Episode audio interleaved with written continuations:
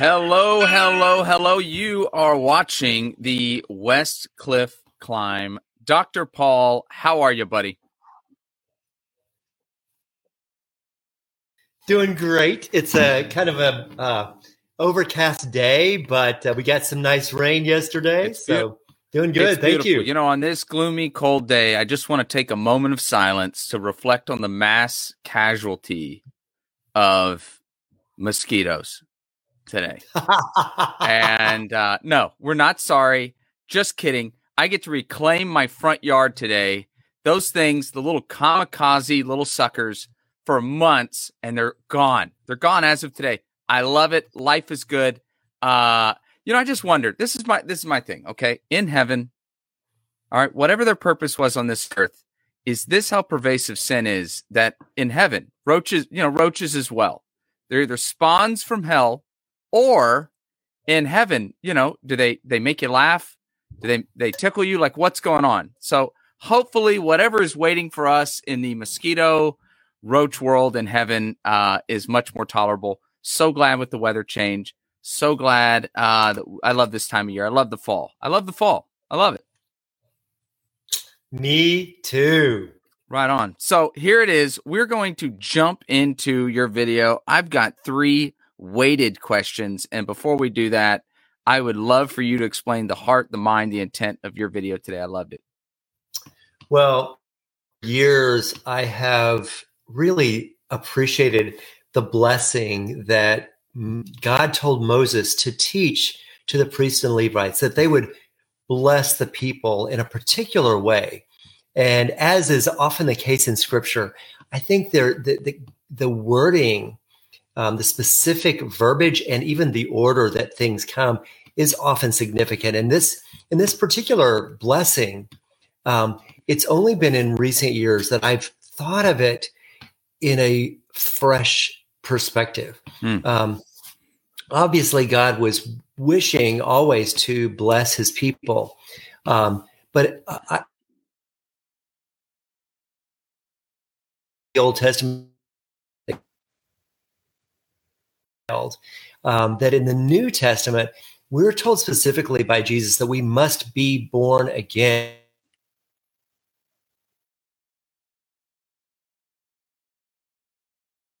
Value, and this is something we've uh, verified by research that children find their value through the the countenance or the eyes of the ones that they esteem most. And so when a child experiences someone looking at them in a particular way that shows that shine of approval, that glow of appreciation, that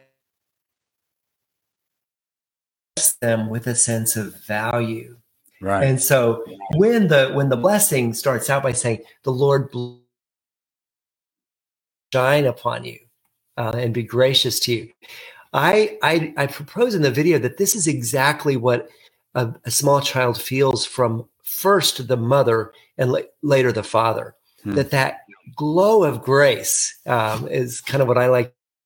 That a child experiences before it can do anything much other than cry and Right. wiggle around a little bit right. that that that glow of love is what reassures the child have value Hmm. and um and, it, and more and more we know that that the sense of of importance and value that children have comes in the context of belonging um, i'm special because i belong to you Right. and so, um, you know, the video, the uh, video that Tavarius did for this week, Abba, I belong to you, um, just reinforces this this sense that our connection of belonging is where we find where we find grace, where we find joy, and so so even you know in the Lord's prayer, Jesus. uh, That sense of belonging, you belong to me, and I belong to you, and that's but in the video about belonging and blessing. Right on. Okay, so then let me ask you, you you make a point that I love. You say basically that approval equals goodness, that there's a connection between goodness and approval. I wanted to I wanted to, to take two steps back and you walk us through it. number one, what does no approval do to a person?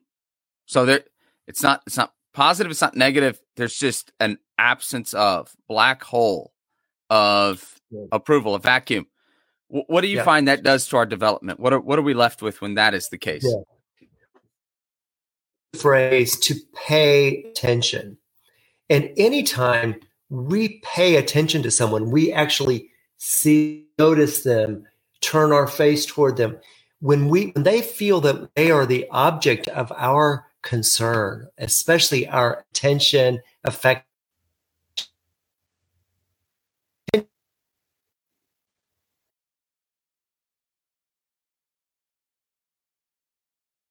without that attention, if they're invis- if they feel invisible or unworthy of attention, um, and you know, you know, kids actually, you know, turn their face toward. Um, I think we we talked ability to get attention makes you feel valuable, and that's children who are not getting positive attention will often um, act out in ways to get somebody to see them. Even if it's negative attention, it still makes me feel like there is something to me that deserves to be seen, deserves to be attended to. Wow. So oh, that's interesting. So, in the absence of, you're going to do something to get some kind of approval or attention. Okay. Okay. So then, then walk it up the next level.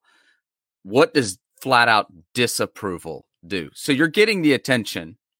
Uh, you know, it's not it's not a vacuum. Now, instead, what you have is disapproval in your development and formation in your life. What does that tend and how does that manifest itself? What does it look like as we develop? Sure. Well, um, it's it's very important that the child experience, if there is disapproval, that it's a sense that what they've done is not acceptable that's not how we behave.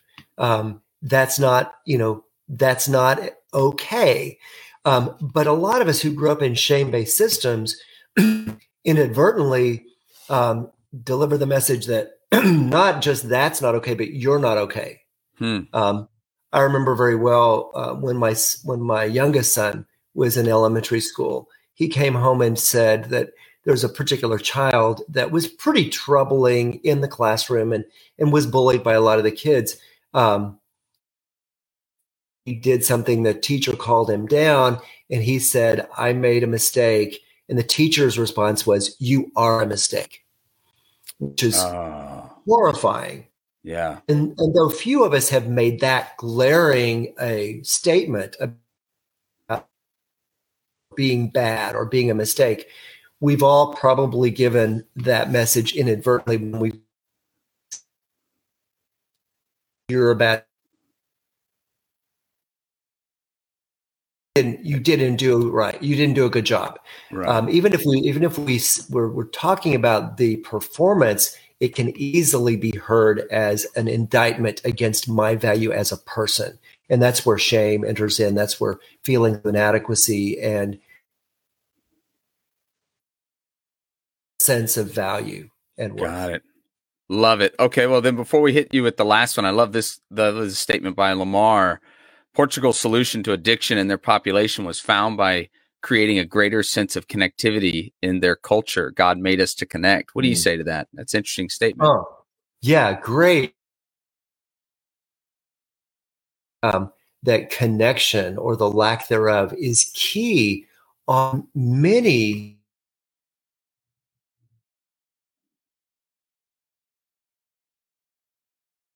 a, a feeling of disconnection. And and both depression and addiction not only are fueled by disconnection but they further disconnection. Hmm. um, they they create this uh, enough to get our peace or excitement or joy in context of a, a connected relationship so we turn elsewhere.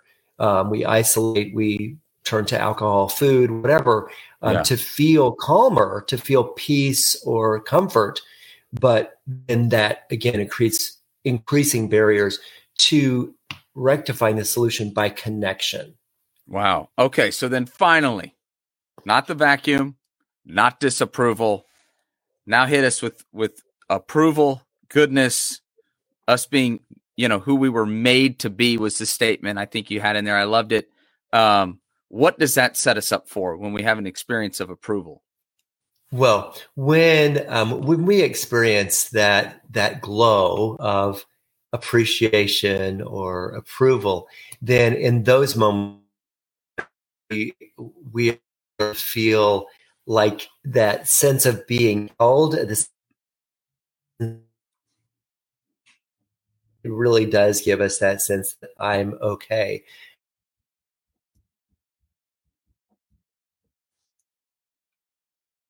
I'm beautiful. If daddy's strong, I'm strong. Right. And um, in the best relationships, if, if if I feel deeply connected with you, you Josh, then I can enjoy your strengths and your gifts as though they're mine in a way. That we are. The Apostle Paul goes so far as to say that we are all members of one body. Yeah. Which that if we feel that connected or that much belonging, then we revel in one another's gifts and bask in the glow of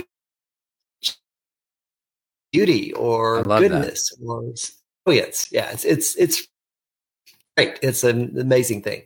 I love that. Eh, you know, one of the things that intrigues me is like I, I've asked my children even two or three years ago. They're seven, five, and two. So maybe when they were like five and three, you know, why why I just threw it out. Why does daddy love you? Why does daddy love you? And it was what really caught me off guard is how young our you know how young we are in our development to come to the conclusion that daddy loves me because of what I do. Hmm. And so it was, well, uh, they're honest answers. Well, I get good grades.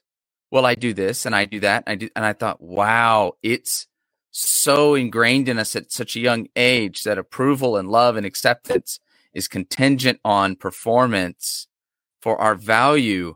And I would just keep drilling it into them. You know why I, am proud of you? You know why I'm proud of you? You know why I love you? Because you're mine. Your mind, your identity is in whose you are. Your identity is not what you're doing.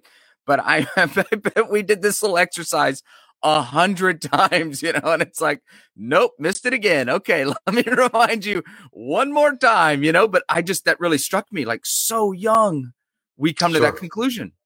Yeah. Well, the the the the love of a mother and for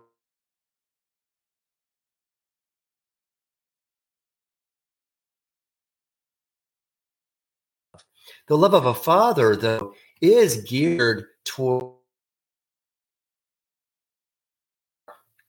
but challenged to go beyond, to do better, to run faster, jump higher. And so, so our children do see our eyes light up, and they, when they um, make their bed, when they um, yeah make the uh, set the table, when they do things that um, that indicate growth or effort or uh, skill. Yeah. Yes, we're like, wow, that's so awesome. Um, we want the lifting of the countenance, that mm, good job, you know, that that gives them that sense that we approve. Just as Jesus heard those words, this is my beloved son in whom I am well pleased. Mm. So you're mine and I'm pleased with you. So both both elements are important for children to both feel like you're mine and that's all that matters.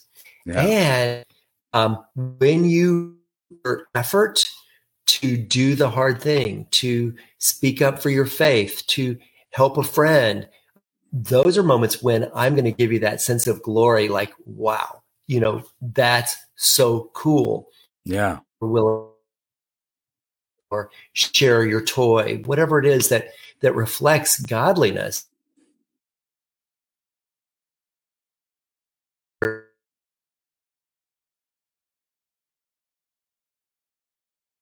Done something great or not but when we when we see or hear of something that you did that reflects your best self yeah score that's when that's when we go like mm, good job you know thumbs up um, and that's where that lifting of the countenance i think for me is is also cool that uh, when the servant gets that nod uh, from the master of a job well done that that's that's very reassuring when I don't down. Um, I still get the embrace of belonging. Mm, that's great. Wow. Well, and I, I you know, I, I, think I mentioned this before. My son's in t-ball right now, and you know, the only thing we talk about really is effort and attitude, not outcomes, not performance. Just have a good mm-hmm. attitude. Don't we agreed to do baseball, so we're not going to quit in the middle of a game. We're going to have a good attitude. We're going to pay attention when the coach says pay attention.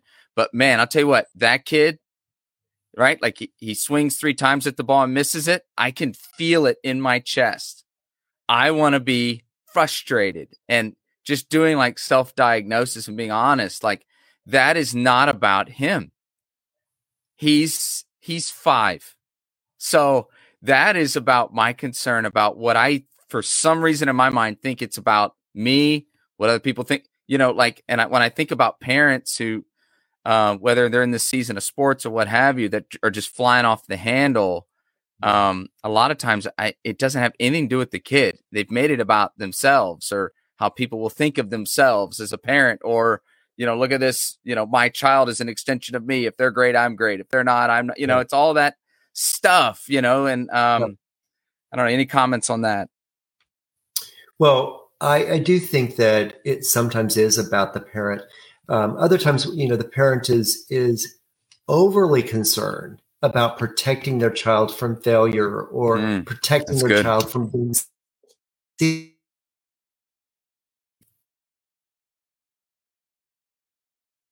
will be here in order to learn resilience and to be able to navigate the setbacks that life will offer them. And so I do think, you know, we sometimes be are overly fearful for our children. Um, and sometimes, you know, we we it is about our concern for them, but it's overblown. It's it, mm-hmm. it, we we tend to think that we should be able to protect them. Yeah. Yeah. The,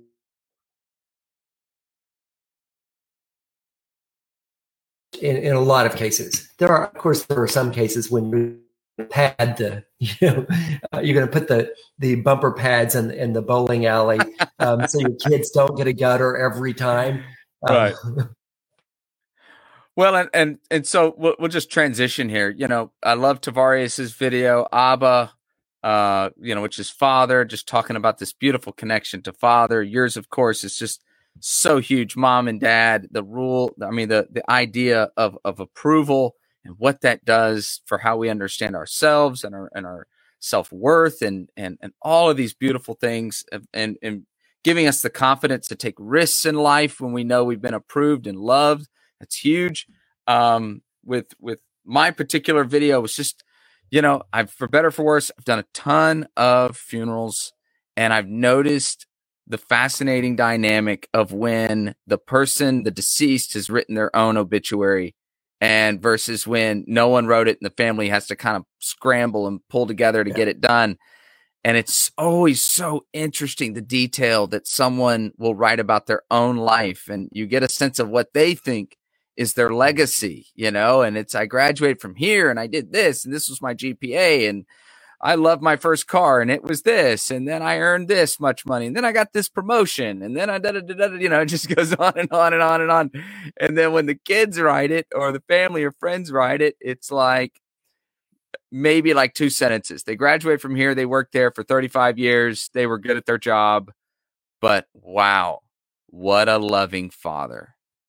Hmm. I can remember the fishing trips we used to go on, and I'll never forget that she made the best cookies. I always knew that grandma was there to listen to me. She was always there whenever I needed her. You know, it's like so interesting how differently we think about our legacy and how much effort we put into to creating a legacy and it it just keeps reminding me that I guess you could say yeah, I mean to an extent you you can write your legacy in the sense of how you you know, how you live out your life, but ultimately pen to paper is going to be most likely somebody else. And it's just a fascinating thing. And when it's somebody else, It comes back to relationships and love and time and time spent and all of these random memories that we wouldn't always put a lot of stock in. And yet that's what people hang on to. Yeah, it's a, it was it's a great video um, because it death is a reality which we we need to face it head on.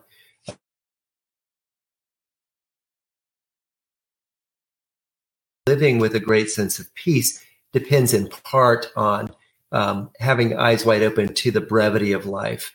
But the the video's uh, challenge to all of us is to pay attention to a legacy that are not necessarily the moments of our engaging our life's work, but rather the moments of in- those people that God puts in our path to be